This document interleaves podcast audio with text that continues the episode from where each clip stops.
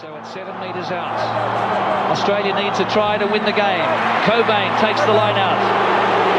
Australia trying to drive ahead. Gregan again. And Larkham. Kefu. Try Kefu!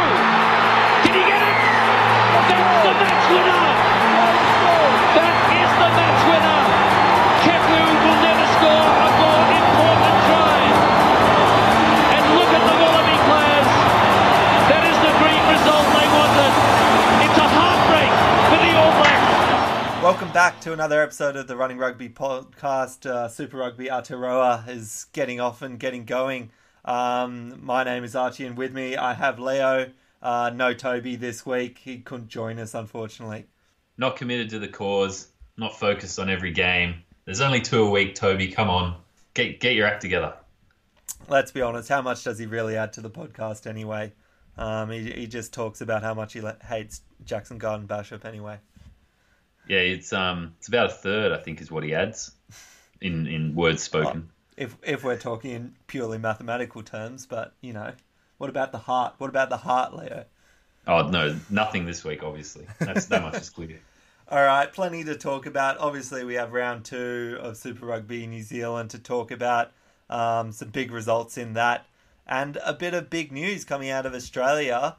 Um, we'll go to that first. Firstly, we talked about Isaac Rodda last week, um, along with his sort of um, outlawed Reds teammates. But Rodda's come out this week and announced that he's signed with Lyon for the 2020-2021 season. So he's off to France at some point. Which is super disappointing. Uh, I won't go and repeat myself, but like to, to lose a guy of that quality from any team with that potential young guy, you know, well and truly part of the Wallabies outfit. Like not not one of the guys I would expect to be uh, just sort of re- removed and wound out uh, with this change of coaching and, and a new four year cycle. Rodda was going to be there. Rodda was going to be part of it. Really disappointing that he's going to be overseas now and, and not eligible for the Wallabies. And I guess we don't really know how, how soon he'll be back. And yeah, just just uh, I re- really disappointing. I, I just thought the Reds had so much potential, and I think Rodda was a big piece of that. Exactly, definitely one of the first names you think about, especially with the exodus of all the other big names in uh, the second rows for the Wallabies. And whether or not we see Wallabies games this year, we're still assuming and hoping that we do. Um, this just opens up even more spots for people to um, get a place for themselves and, and grab a position and hold on. It might be hard to get back in. Yeah, I, hope we, we see some guys come through. Uh, guys like Angus Blyth, uh, Yep. you know, wide wide open opportunity for him now. Like he's got less competition at the Reds. He should be starting, very visible. Uh, he's winning the Budgie Smugglers contest on Instagram for the Reds too, so he should have a bit of uh, positivity and, and momentum there heading into the season. Coming, starting the season a winner. That's it. Feeling feeling a bit full of himself there. Yeah, for sure. No, you put Angus Blyth and you put down people like Matt Philip. We've talked about having um, a good start to the year early this year, so hopefully he can keep it going. And um, one of my favourites as well, Cadeyrn Neville, coming back obviously into the Brumbies, and um, he may end up being sort of the the veteran around these parts because he's someone with a bit more experience, has been in the Wallabies outfit, although briefly in the past, um, and a bit more of a sensible head on himself. Yeah, Rennie will definitely uh, be able to pick from this young, fresh crop and, and a couple of older guys. But like everyone will be so fresh, no one will have any baggage. So I guess there's there's that to look at uh, spinning it in a more positive light, Yeah. bring in some fresh legs and really put put the Rennie uh, strategy into their heads without any other baggage. Exactly. And the other big news um, affecting our Waratahs, Kurtley Beale announced just earlier um, in the week that he was leaving the Waratahs um, with immediate effect, not staying for this competition, and he's going to join Racing 92 over there in France um, from now on. Yeah, so his management have asked for an immediate release so that he can uh, freshen up. Not, I mean, I can't imagine he's been doing a whole lot of training and obviously hasn't played that many games, but um, yeah, to freshen up before this stint overseas. So we won't be seeing him in Super Rugby Australia on July 3rd against the Reds. Uh, unfortunately, I think it's gone down on a on a fairly sour note uh, with teammates and, and with the public because he was apparently the last week he was off training with flu like symptoms, mm. not involved, presumably, you know, working on the the, the breaking news of, of his contract and, and whatever other arrangements have been made. But he was photographed by one of the papers here uh, jumping on a on a yacht on the Sydney Harbour with Alan Jones and a, and a bunch of his mob to, to celebrate something to do with Alan Jones, which I don't understand. But you know, it's if you're at home with flu-like symptoms and you're not training, and all your mates are training, and they're all committed, and the you know the Super Rugby season is is restarting soon, and then you get caught in that fashion, and then two days later you're announcing that you're leaving with immediate effect, like that's that's not going to win any more fans. Yeah, it doesn't um, look good. Yeah, and, and really, uh, we look at what Rennie had indicated earlier in the year when he released a, a bit of a, a pick list of, of people who he was focused on uh, bringing into his squad. So giving people a bit of a, a, tap on the shoulder and saying, "Look, you're you're in our sights. Keep it up." And Beale wasn't in that, and I don't think any of us are expecting uh, were expecting massive things from him this year. Like he's he's not old, but he is on the older side, and he, we definitely, well, I think he's definitely been past his peak, and he hasn't really shown like he was going to reach those heights again. So I think he was probably on the outer anyway. Maybe he's taken that as a sign. Uh, he's probably found a, a, lucrative opportunity for himself overseas. And I, yeah, honestly, I don't think we'll see him in the Wallabies fold anytime soon now. I do. I feel a bit bad for him though. Like he's a guy that's he's put a lot of his time and effort into getting back into sort of the good graces of Australian fans. Obviously, had that sort of turmoil earlier in his career. Went through the Rebels, left left Australian rugby, went over to the Wasps over in the UK.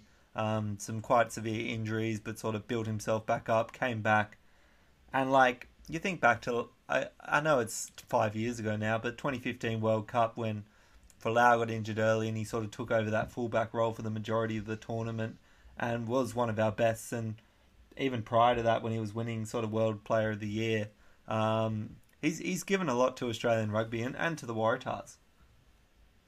Yeah, that's what I mean. Though I think that that period, that high in his career, um, you know, so you see some older guys who manage to extend that that period uh, for quite a long time maintain their form, even if it, it comes and goes a little bit, but ultimately they're always in the, in the competition. I just don't think Beale and, and maybe some of the guys that left the Waratahs prior to the start of the original Super season this year, that exodus after the World Cup, I think we lost a lot of people who maybe had, you know, just gotten a bit stuck in their ways, didn't really have the mental toughness to to push out and, and win games that were pretty tight. I think Beale, in my mind, kind of fits that category now. So nothing against his achievements. It's just I, I feel like he wasn't really achieving any more in Australian rugby. So hopefully he can find some um, some fans and, and some form overseas. I just don't think Rennie will be plucking him out of out of mm. France for the Wallabies. I think there's a lot of young talent here, and I'm really really big on rewarding that young talent that's chosen to stick around and, and deserves a go. Yeah. Do well, you think what do you think Kurtley Beale would be there in four years in the World Cup? I guess is the ultimate question. Yeah, I mean, is he going to be there in four years? And if he's not, does he have something in his experience and his um, personality and and that maturity to pass on? Well, and I think this activity kind of maybe maybe uh, darkens that a bit. Oh, I don't know if it darkens it, but I do understand. Like he's probably not going to be there in four years and what can he offer? And it's it's almost a case of the man that's sort of been um, utilized in so many different spots within the Wallabies has been sort of a great fullback for them. Has played twelve, has played a bit of ten, and so you're like, well, can he help sort of bring up sort of the next generation? And it's a bit like, well, we know we have a couple of good fullbacks coming up through. We've talked about Tom Banks a lot. We've talked about um, Dane Haylett-Petty as sort of the front runners there for the 15 jersey. We didn't talk about Beale early on. And then his sort of playmaking at 12 doesn't really suit what we think is going to be the Wallabies' direction, and he probably hasn't played enough 10 to mentor any of these younger guys um, in that sort of regard as well. So I do understand that maybe um, his contributions would be a bit more limited in in the current Wallaby setup. Looking forward towards that 2023 World Cup. You think about someone like Adam Ashley Cooper as as a comparison. Like, while we didn't think he was really um, in in wonderful form coming into the last World Cup, we kind of believed he was in that um, in that group for his maturity and his Yeah. experience, and you know, his A guy's been there. Yeah, he's been there a couple of times, and it's it's not so much I can that he can offer like technical guidance to players in their role, you know, every day as a, as a really specialized something, but just just the just the like steady steady nature of a few players like that. You bring them in, and you know things on tour can can go awry. It's not even in the game. Like this is you know players get injured or something happens to the team when they're when they're training, when they're traveling around, they get harassed by lo- like local media, maybe like all this sort of stuff you don't really hmm. see. And a few older guys just you know they just help steer the team around and keep keep them out of trouble. Hopefully, I don't know that Beale is that type of character. I think he probably you know make sure he's going to enjoy himself over in over in France. Um, I don't. I think he'll he'll say that he, he's keen to come back and play for the Wallabies and he hopes to get selected. But honestly, it, it seems like he's he's going that way. He's going to go have fun, and if it happened, I'm sure he'd enjoy it. But I I don't think he'll be too worried once he gets over there and he gets established.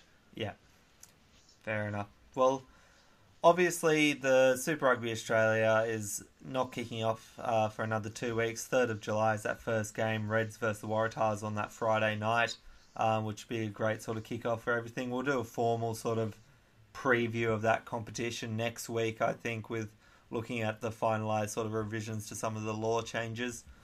But New Zealand's obviously hit the second week, still some new laws, some games with quite a high level of penalties in them. But we start off Saturday night down in Waikato. I didn't make it down there in the end. Uh, opted to smack a few golf balls on, on the courses, first one since lockdown's over. And I'm and I'm not not sure I'm too unhappy missing out on what was a very wet and windy night down there.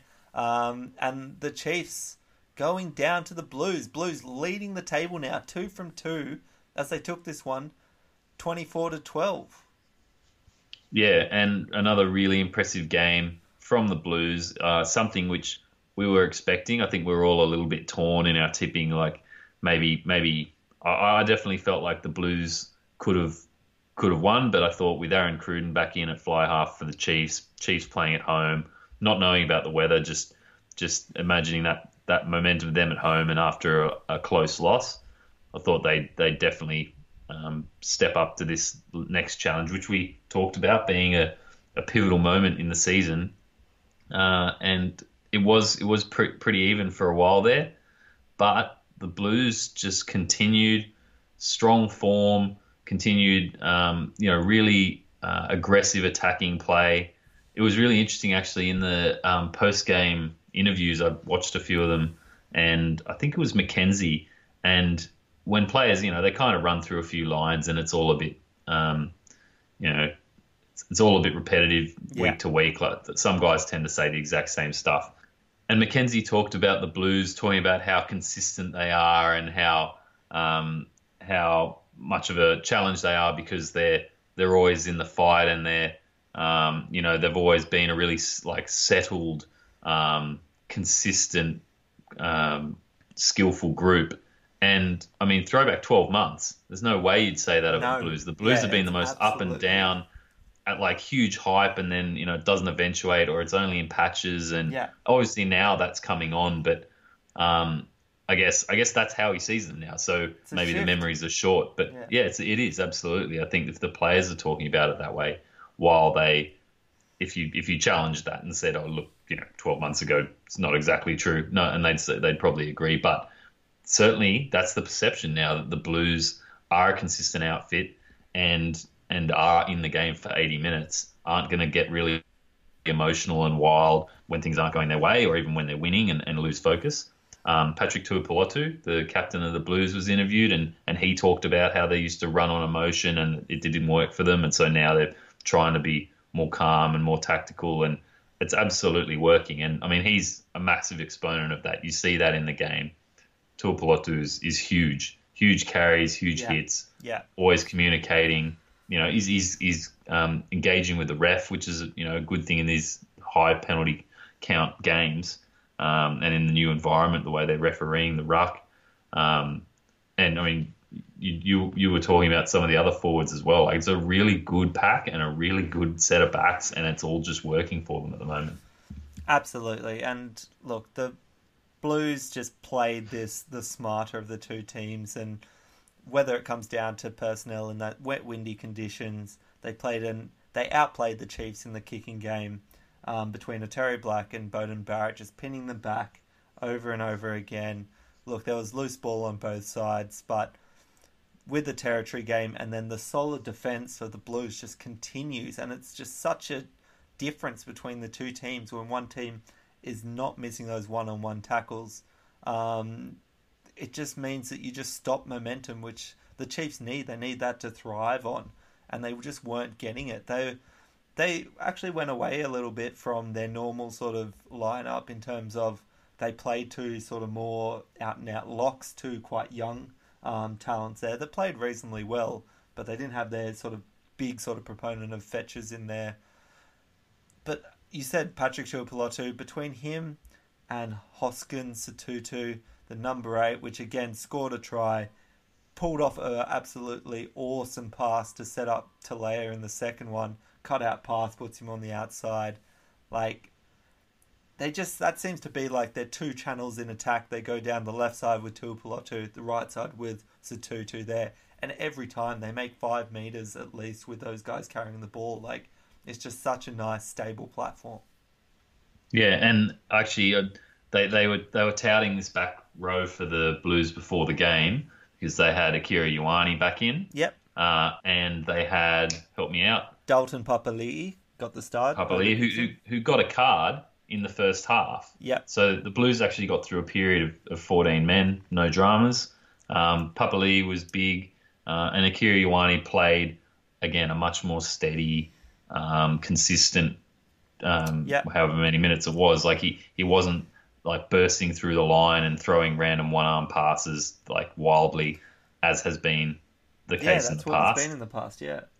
And I mean, every now and then it comes off, and it's just like, wow, what an athlete! But you know, you, you get the good with the bad, and it seems like he's just dialed that back a bit, and he's just focused on being another forward, not trying to do too much. And again, it's just working for them. Um, they didn't seem like they contested the rucks a lot. It didn't seem like this was a game of many turnovers. Like the penalties were there, but um, it wasn't like a ferocious um, fetcher type game. And, and so that, yeah, they just they just focused on defending hard uh, in the wet, causing errors, like not not needing to try and steal the ball, just causing errors, Yep. um, putting press like Sean Wainui out on the wing for the Chiefs through a couple of balls behind uh, people like Damian McKenzie and um, uh, Aaron Cruden at, at critical times, and, and that just sent the Chiefs going backwards another 10, 20 metres, losing momentum, and then having to kick from within their 22 instead of halfway down the field, pinning the Blues in their corner. Yeah. So um, there's just that simple formula of pressure on pressure on every kick chase, pressure in defence, up in their face, um, not not allowing a lot of line breaks, and letting the weather almost play its role as the Chiefs were playing catch up. Well, I think it's something we'll probably talk about a bit in the next game with the Crusaders, but I think that's almost the formula now in those sort of rucks and things, not getting yourself too involved because there is a higher risk of penalties with these new law interpretations. Look, you have the guys that can do it, that can get down and often get those penalties like your Papali'is. Um, but other than that, don't don't put yourself at risk. Get yourself set. And like you said, their defense is that good that they just rattled the forward runners and they caused mistakes. And yeah, it, it led to them scoring tries, Chiefs trying to keep up with penalties, and not really being able to in the end, and led to the Blues getting two from two, topping the conference, and Warren Gatland's men now zero from two. And is there a little bit of pressure starting to come on Warren Gatlin now? This is a Chiefs team that's been at the sort of near the top of the New Zealand Conference for a, a couple of years, and now they're they're going to be in contention for the wooden spoon if it, things keep going like this. Yeah, they um, I mean they were they were going all right before the normal Super Rugby season um, Yeah. fell through, got postponed. They like Gatland. I'm sure. I I don't think he's at risk, not yet. Um, you know, he's too big a name. Name and that many uh, interruptions and, and factors in this season so far, let alone to come. That I think you know you you've just got to roll with it this year with a guy of his caliber and his experience. Um, but it is very worrying because yeah, two from zero from two, only eight games, and next week we'll get to is Chiefs travelling to Christchurch. I mean, this could be this could be very very tough sledding for the rest of their season if they go to zero and three. Probably not expecting Well, that's what people will expect. really after that. They're going to be Yeah. Play, playing for not very much. And, um, you know, I mean, maybe that gives Warren Gatland the time and the opportunity to, to test a few things and think about the next season. But, like, yeah, it's, it's going from um, going from, you know, potential to win this competition outright first time to kind of dead rubbers from, from round four if they if they can't pick up their act. And they've got the toughest challenge of the lot to, to try and get back on that run. So before we move on from this game, um, Beauden Barrett obviously starting second game at 15 for the Blues. Did move into 10 later in the game um, and had quite a nice combination with Finlay Christie when he came on. Um, do you think this is validating the idea of Beauden Barrett keeping a 15 jersey for the All Blacks? Uh, I don't know. I still think Barrett with with the right combinations um, is best at ten, but yeah, the, last last year's move where they moved him to fifteen, I think it really derailed part of their momentum and their cohesion in the World Cup. It, it just felt like that was the sort of thing you'd try one to two years into the four year cycle, not in the final year. Yeah. So from now, I mean, it's it's opportunity if that's what he wants to do. It's it's working for the Blues. Um, Otere Black's holding up his end at ten. He's not looking threatened. We know Carter's in the wings as well, but he's you know probably only a a bit of a a showpiece for certain games, and you know he's not really there to try and take another guy's job and work his way back into the All Blacks. So he's not. I wouldn't think he's a huge threat. If something happened to Beauden Barrett and Otere Black, he's depth, um, and he's a mentor, like we talked about with other guys earlier. So I think Barrett has has the freedom now to play at 15. He's he's doing a reasonable job there. I, th- I think what's really cool is that he can come in at 10 and have a good combination with Finlay Christie, who came across from the Hurricanes as well. Yep. Did he not? Correct. So they've already got that connection. They were familiar with each other, and they really just they just kept the pace high late in that game with a couple of other substitutions, um, and just gave the defense a whole nother series of headaches to look at. And if they do that week in week out, then I mean Barrett's Barrett's then able to step into the ten if he has to. He keeps those um, keeps those skills fresh, but he gets the space at 15 and, and probably some of the, the leadership because he's standing back there and, and guiding the other guys around the park, getting a full full look at the, the game in front of you. So um, I think the I think the All Blacks are, are blessed that they've got guys like Richie Mo'unga still around, and I think Richie Mo'unga, we'll talk about the Crusaders, is still like absolutely elite, um, and it's still a very tough tough question to, to ask someone to say why one is better than the other. They're both excellent players, Barrett and Mo'unga. But I guess if Barrett's playing well at the back, then um, you can use both, and, and that combination and that structure will develop more over time, potentially for the next World Cup. Well, let's go and talk about the Crusaders because they kicked off um, their first game of Super Rugby Aotearoa and they got to travel down to Wellington for the Hurricanes. And look, we all sort of touted on the pod, we thought it would be um, very much on the side of the Crusaders in this game. The Hurricanes weren't helped by the fact that Jordie Barrett still not fit for this game as yet. Um, people thought he would be back, but that's obviously a bit of a blow. A little bit drier here, but still a fair bit of water and rain around for this, so not not the driest of tracks for it. Um, but the Crusaders, I mean, didn't take him long. Two minutes into the game, Sevu Reece gets over and um, kicks off the Crusaders' um, entry into this competition with a try, and it almost seemed like the Crusaders were going to run away with the game at that point. and while they did run away with it later, um, the the Hurricanes did do well to to put a stop to that, and, and they kept in touch. They kicked a lot of penalties. Um, I don't I don't know why it was odd. It worked out the way the game played out. It worked out in that first half. It kept them close by. I think it was was it like 15, 19 or something at halftime thereabouts. It was only a small margin. It was definitely Yeah. 15, 19 at one point in the game. Yeah, I think it was Um, even less than that. It was 12 minutes. Yeah, so they And then 25 five- all with 20 minutes to go. 15 minutes. Yeah. So so they were right there, and it sort of worked for them. But it, w- it was a bit odd to to see a team like the Hurricanes taking penalties and not not taking set piece opportunities, not kicking for the corner and trying to unleash that back line. So that's a change because I don't think they'd be doing that when Barrett was there, Beauden Barrett was there playing ten. Um, they just looked a bit hampered. They they still look like that that team of team of individuals, not a not a cohesive group. Um, and I mean, the Crusaders are just a well-oiled machine again. Like the the Hurricanes catch up, kick a few penalties. They're they're back right on on top of the Crusaders scores level, and the Crusaders immediately um, break out full like a length of the field type effort and score more tries. I think it was uh, Havili was the last one, but no, there's another one before that. Um, it, it- like it's just clinical. Like they're always going forward. They're always crossing the gain line. Yeah. They've always got support. Mo'unga looks fast. When Mo'unga takes one of those balls, um, he's kind of running on a bit of a, an outward angle. Takes a ball as he's looping around, switching sides. Bit of a goose step, draws like half the defense at him, and then throws it out. And he's got Braydon Ennor. That was the other try. Braydon Ennor's try was excellent. Uh, kick from Bryn Hall, and Yeah. Ennor just fell on it in the corner. And Yeah. oh, it's just like it's just a showcase. And the, the the Crusaders are just it's just what they are. They are they are the the rugby textbook playing out in front of Yeah. you. Yeah, they absolutely are.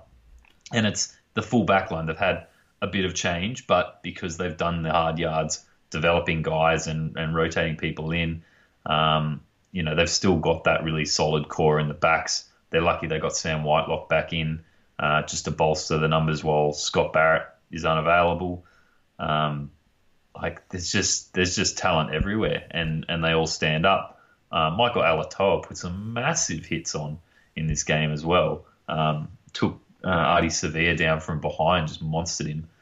Um, yeah, it- it's there's, you can't you can't really find fault with them. You you've got to defend them, and that, and that's I think is your new point, Arch. That that if you can't defend those teams, um, it doesn't matter how good your attack is because you just you just won't keep up against a team who does manage to defend. Exactly. I think like the name of the game in this competition is defense, and we've seen it. Obviously, we've highlighted that Blues defense has been outstanding. I feel like the reason the Hurricanes uh, couldn't get past the Crusaders in this is because the Crusaders' defense was so on point. And yes, they did concede a lot of penalties, but we saw that for a lot of teams in the first round of this, getting used to the new sort of uh, law interpretations, not changes, just interpretations. And um, Pickerill, the ref, was policing that quite hard. But it's the same for like the Highlanders last week. Um, the reason they stayed in that game is just their defense.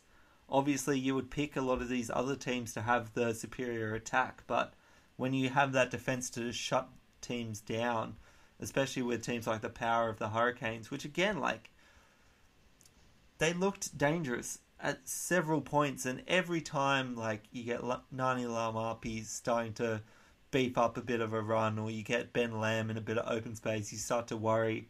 But they're just they're putting in the work and getting back and taking these guys down, and like you say, Michael Alatoa getting back and taking down Ardie Savea when he's breaking through as well. Like that that's what you need to do, and that's what um, stops the Canes getting getting tries. They they have to settle for penalties, which they they didn't score. They scored 18 points in penalties and drop goals, forcing the Hurricanes to take drop goals. When's the last time that's happened?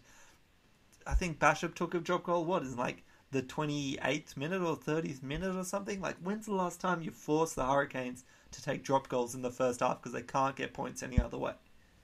Yeah, the penalties coming, and, and they're looking at taking penalties anyway, so they go for the drop goal Yeah. as opposed to put in a crossfield kick and That's try and get a Ben Lam underneath it. Like it, it's it's odd. Um, I think could probably refine that our take on the on the defense being number one.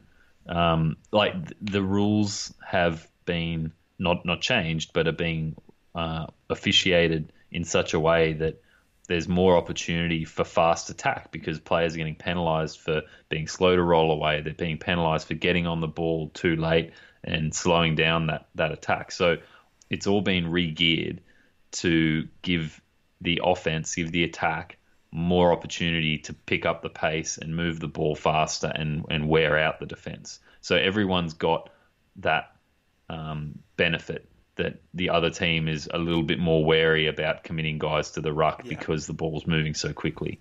Um, and so it's the teams that can um, be be solid defenders so that, that their additional defensive line members aren't sucked in because tackles are being broken and they're just, just having to um, to swamp a guy who's who's can't you know can't be taken down. They're making their one on ones. They're putting enough pressure on at the ruck that the the opposition attack, you know, have to commit a couple of guys, and they're not they're not allowing that that line to break. They're not, you know, they're they're giving away fewer penalties as the match wore on. Well, maybe that's a, the referee getting fatigued. But, but there was that point where they got done a few times. They they conceded a yellow card in the end for Jack Goodhue just for multiple infringements. But yep. there was a point like later on where you where they got done a few times for ripping the ball out as they were tackling a player and then going to the ground first. And there was a point where you could hear Whitelock in the back be like, "We're not ripping the ball anymore. Don't try and rip the ball." Yeah. And actually, that was a tactic, as a team, it's just like this is not. We're not getting away with this at all. Let's just stop this completely. And it, yeah, it starts to change their mindset, and it's the team that can adapt that that wins a game like this. Yeah, no, that's completely true. That was that was really obvious when he started doing that, and and they went back to, uh, to, a few highlights after the game, and you could see it was a tactic. They were they obviously decided this was an opportunity um, to try and rip the ball out. Maybe maybe for the Hurricanes, I don't know if they think they're loose carriers, but um, yeah, getting their hands on the ball and then getting caught on the ground, not rolling away fast enough, having been on the ball, didn't work out for them. So, um, but the Crusaders have always been like that, haven't they? They've, they've always been a smart team yeah. that adapts, that that can, you know, there's a bit of a feedback um, to their own to way they're playing, and it's not game to game. They don't take the feedback after 80 minutes and apply it next week. They take the feedback after the first 20 or 40 yeah. and apply it in the second half. Exactly. And that that allows you to adjust to conditions, to the refereeing, to the opposition's tactics, and uh, so, sometimes it feels like the lesser teams, particularly I think Australian rugby's um, subject to this, uh, guilty of this, is that we just pick pick one style of play and think if we execute this well enough, we'll beat anyone. And I just don't think that's the case. I think you need to be flexible, and the Crusaders are the exponent of that. Yeah, absolutely. And another thing I want to say in sort of this was just it was a really entertaining game to watch from what. I thought was going to be like a bit of a one-sided affair. The Hurricanes did stay in it. They showed a lot of grit, a lot of fight, um, but just couldn't convert into tries. But one of the things that I thought was pretty amazing, the first half went by and there was one scrum. We didn't get our second scrum till the 50th minute, um, which shows sort of a lot of the handling and um, the finesse that these guys do, and also some good refing because there were knock-ons, but they were sort of allowed to keep the play going and allowed the flow of the game to keep going, which meant that, well, it felt like it went by too quickly, but that's probably because you weren't sitting around waiting for stoppages and scrum resets the whole game. Yeah, the the pace was frenetic, and the, but the physicality remained really intense all yeah. the way through as well. So um, it was racing along that half, absolutely. So I want to ask you, Leo. Um, obviously, there was a big departure in the All Blacks um, last year with Kieran Read leaving. Um, it's opened up a number eight spot, and I wonder what your thoughts are in terms of contenders for for that position because look, we had people like Ardie Savea moved around all three spots of the back row um, last year and in the World Cup. Um, there's been sort of young emerging talents like I keep saying his name, Hoskins Sotutu. I think he's a great talent down there at the Blues. And then there's um, the replacement at the Crusaders with Whetu Douglas that's been sort of always quite impressive in what he can do. Um, is a great proponent in the line out as well. Quite quite a multi talented player as well. Where do you think they're going to end up um, with this number eight uh, for the All Blacks? I think they're going to end up with three guys that are probably better than any of the ones we would field, unfortunately. like they're all really good, and so and you talk about Whetu Douglas as like a you know really solid player in, in the Crusaders lineout. Well, Hoskins Sotutu and Ardie Savea are going up in the lineout too, and I don't true. see them knocking a bunch of ball around. The the Crusaders were their own enemy today. With um, Codie Taylor overthrew a couple of balls, I think. Yeah, a bit Um, in the lineouts for both teams. Yeah. So, I mean, they're, they're going to have heaps of guys to choose from. They're all fairly similar. I, I mean, I really, after that one game this week, like Sotutu just, he had a blinder and he was deservedly man of the match in that game. Um, the Ardie Savea, I think he's he's still like super dynamic and sometimes he just looks like the Hulk just rampaging along with with all momentum and no one can seem to hang on to a leg or an arm or a or a hip. Um, and he's just unstoppable. I I don't know if we see as much of that from him anymore. Um, whether it's him or it's just you know people understand that there's only one way you're going to bring him down, and it's it's not by trying to put a massive hit on him because it's in his chest. He just seems to bump and roll and turn and, and go again. Um, I don't know. Like I, I need to see more games. Honestly, I I don't have a favorite yet, but I'm Yeah. I'm I'm jealous. I'll say that much. I'm really jealous of the the depth they seem to already have. Um, and you know, there's two other teams there whose um, you know their back row back row stocks aren't a bunch of mugs either. So um, what what will be interesting actually is you know you, again you've only got eight games to prove yourself.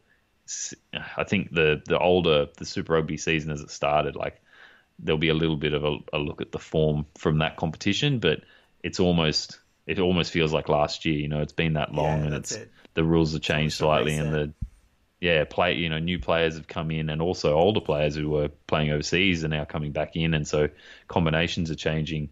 You've only got eight weeks to to show your wares, and um, those three guys you've picked, I think, are, are definitely looking like the the front runners at the moment. And I don't think the All Blacks are having to pick between certain skill sets or styles. I think they're all pretty capable at, at all the typical number eight uh, work workload. Yeah, absolutely. I guess it's, Did you have a favourite? I- I'm I'm a massive fan of Sotutu since I've watched him since the start of the year.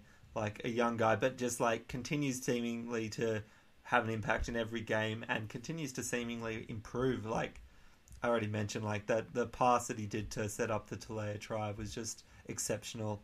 Um, and just having You would say that Ardie Savea has done things like that before, though. That's true. That's definitely true. I wonder if, like, Ardie Savea, I was always a bit annoyed at at the start of the year because he would do, like, the whole get tackled to the ground but then crawl and sort of put a hand down and keep going. He was a classic, Yeah. like, issue That's with true. that, which they are cracking down on. And I wonder if that's actually going to hold him back a little bit because he's so used to doing that. Whether I was surprised he didn't actually get penalised um, at points today. Um, I thought he was going to do it, but he, he looks like he has sort of adjusted his game a little bit.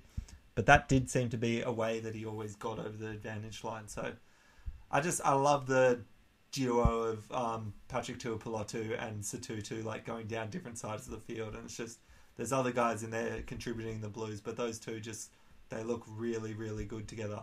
Um, let's let's go and look at next week, and obviously we already said one of the games, but the Blues are coming back to Eden Park. They're getting the Highlanders off the bye. Um, they are top of the table now, and the Highlanders, who obviously are one from one, but we would think that maybe away from home, especially coming up to Auckland, are going to have a little bit of a tougher time here, um, prove their worth. They should have Josh Ioane back for this game, though. Yeah, which which adds another level to them. We we know they got away with it down in Dunedin. They they played really well without um, Ioane. was a late withdrawal, um, and the Chiefs again were very competitive the whole way through and, and couldn't couldn't stay in touch.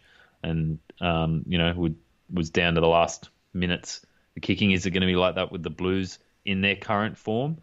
Um, I think the Blues, as as they did, would would comfortably cover the Chiefs.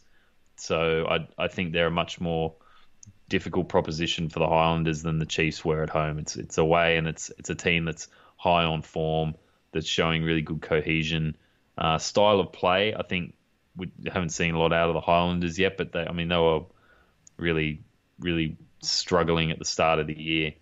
and I, I don't think they've probably got the the dynamic forward pack to, to contest the Blues. I think the Blues will punch holes with their big men, um, and that'll just create even more space for people like Barrett and Otere Black to to throw their other um, outside backs through. So again, the same guys we've been mentioning, Tuipulotu and Sotutu and um, and Akira Ioane, and like it's it's a it's going to be it's going to be on their backs initially, and I think they're going to punch holes. I I'd, I'd go as far as saying the the forwards could match the backs for tries in that match. I reckon I reckon that'll be the weak point. The Blues will look to really bustle through the the Highlanders Yeah. forward pack. Yeah, hundred percent agree. I think the forwards are what has changed for the Blues in terms of just providing that great platform going forward.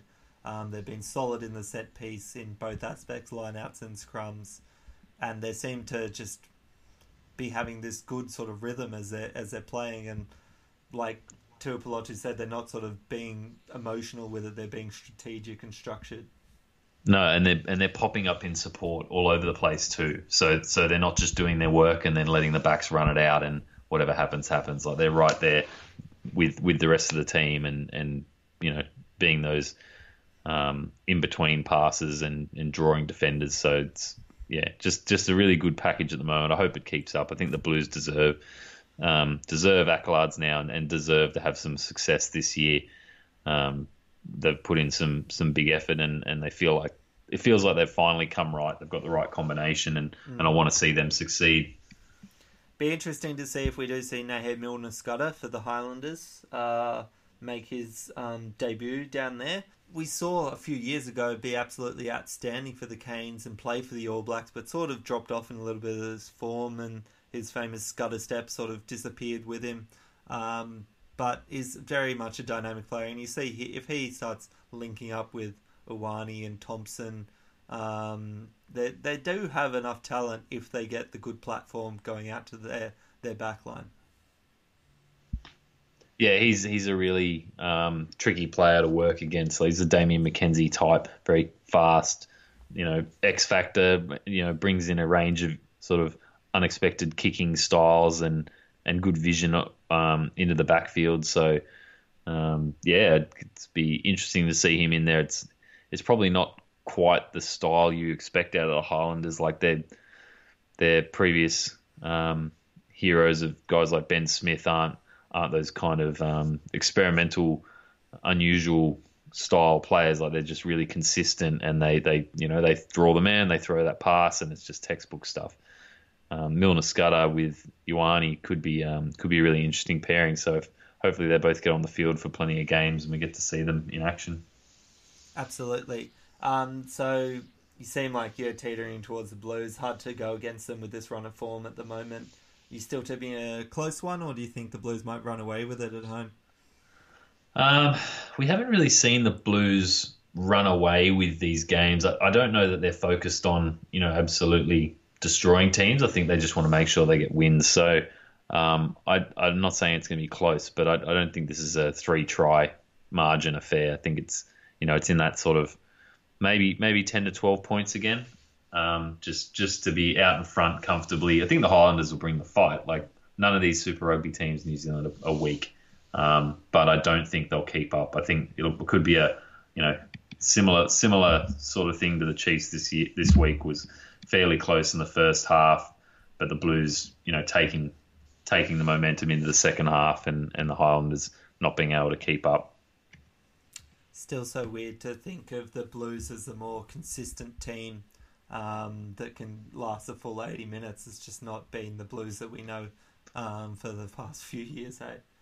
Yeah, well, this weekend that that was their fifth away win in a row, which is a new franchise record.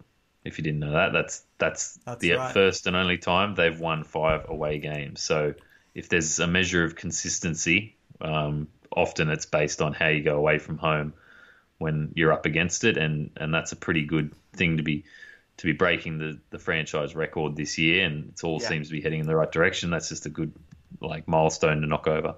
And I and I think also there was a stat that it was the Chiefs' um, third loss at home in a row, which hasn't happened um, since I believe 2011 as well.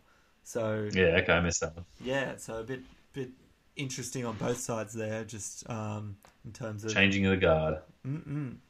Maybe, maybe. Um, yeah, I, I gotta.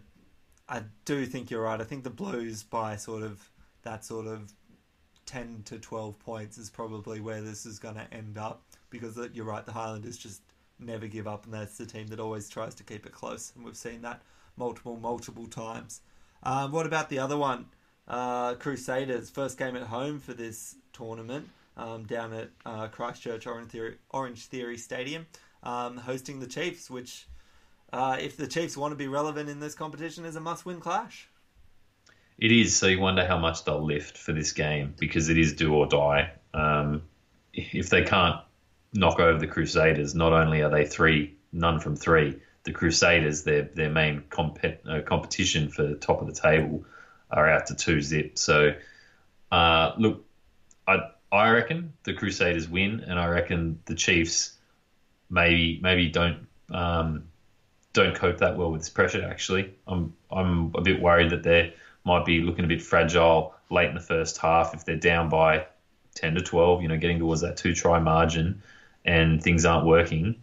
And the Crusaders will just grind them down mentally and physically, and and I can see the Crusaders you know, having having a great time at home, having a laugh, scoring some tries, and the, the Chiefs looking a bit hopeless, hapless, and, and very unhappy. I, I, think this one has probably got the bigger margin of the two games by, yeah, by a try. Interesting. I mean, you know, I like the Chiefs. They're, they're my Kiwi team, and like I think I was one of the few of us that tipped them earlier on in the year to win against the Crusaders in their first sort of game, which which they managed to do, and they their typical style is one that can upset the Crusaders' structure. Um, of course, it does. It definitely does depend on having a nice dry track. I don't think they're a team that plays the slow game, plays the territory game as well, and definitely probably wouldn't be able to stand up to the Crusaders in that um, regard. But I think on a dry track, they're still going to be able to keep it close and keep up with these Crusaders. Um, I, I don't know if it's going to be the blowout that you expect there. That's all right. It's good to have a difference of opinion. I will note that there are scattered showers forecast for next weekend for Christchurch. So they are. It's yeah. What I think week, wet what track. weekend isn't predicted for scattered showers in Christchurch? Those. Well, funnily enough, it's dry during the week, so it'll be um won't be the conditions they're training in. Fair enough. That doesn't that doesn't help things. Um, but No, I I, think, I, I, I- yeah, I, I just think the Crusaders, like first game in, just look clinical away from home. They'll go and they'll they'll just um, you know just work off that. They've, they've got no reason to fear the Chiefs. I don't feel like the Chiefs are a scary team. They've got a couple of players that really need to be managed carefully. yeah. Um, you know, but you, you, you keep you keep uh, McKenzie in his box. Aaron Cruden still just hasn't really looked like um, tier one Aaron Cruden from yesteryear yet. So if those guys don't really find that form early in the game, uh, Cruden particularly just looked like a he had a pained look and he was talking Yeah. to the ref and asking questions and he just it didn't look like a guy who was confident that they were still in a game. It looked like a guy who was you know looking for looking for ways to you know try and get back into it from a distance and I, I just think the Crusaders will be able to do that to them again. They'll keep those sorts of guys contained and after 30 to 40 minutes it's going to be starting to look pretty bleak and I'm not sure the Chiefs will, will break the the strength of the, the Crusaders defense. Yeah, fair enough. Um, will be very interesting if if it goes down with the Blues and Crusaders coming out on top. Um, we'll set up a really interesting clash down in uh, round five um, back in Christchurch. Um, that's probably all we really need to discuss. There's no other news that you've heard, Leah, that we, we need to touch on this week. No, it's all been fairly quiet. The um, all the Australian super sides are just focusing on on um, training up for this third of July clash. I'm, I'm looking forward to it up in up in Queensland. Reds versus Waratahs. Um, you know, enough change through those two teams now with with the recent uh, re-signings and losses of players, and the Waratahs not in not in great form earlier in the year. So, and you know, anything could happen in those games. I don't know don't know what to expect, but I'm I'm looking forward to seeing some Aussie Super Rugby.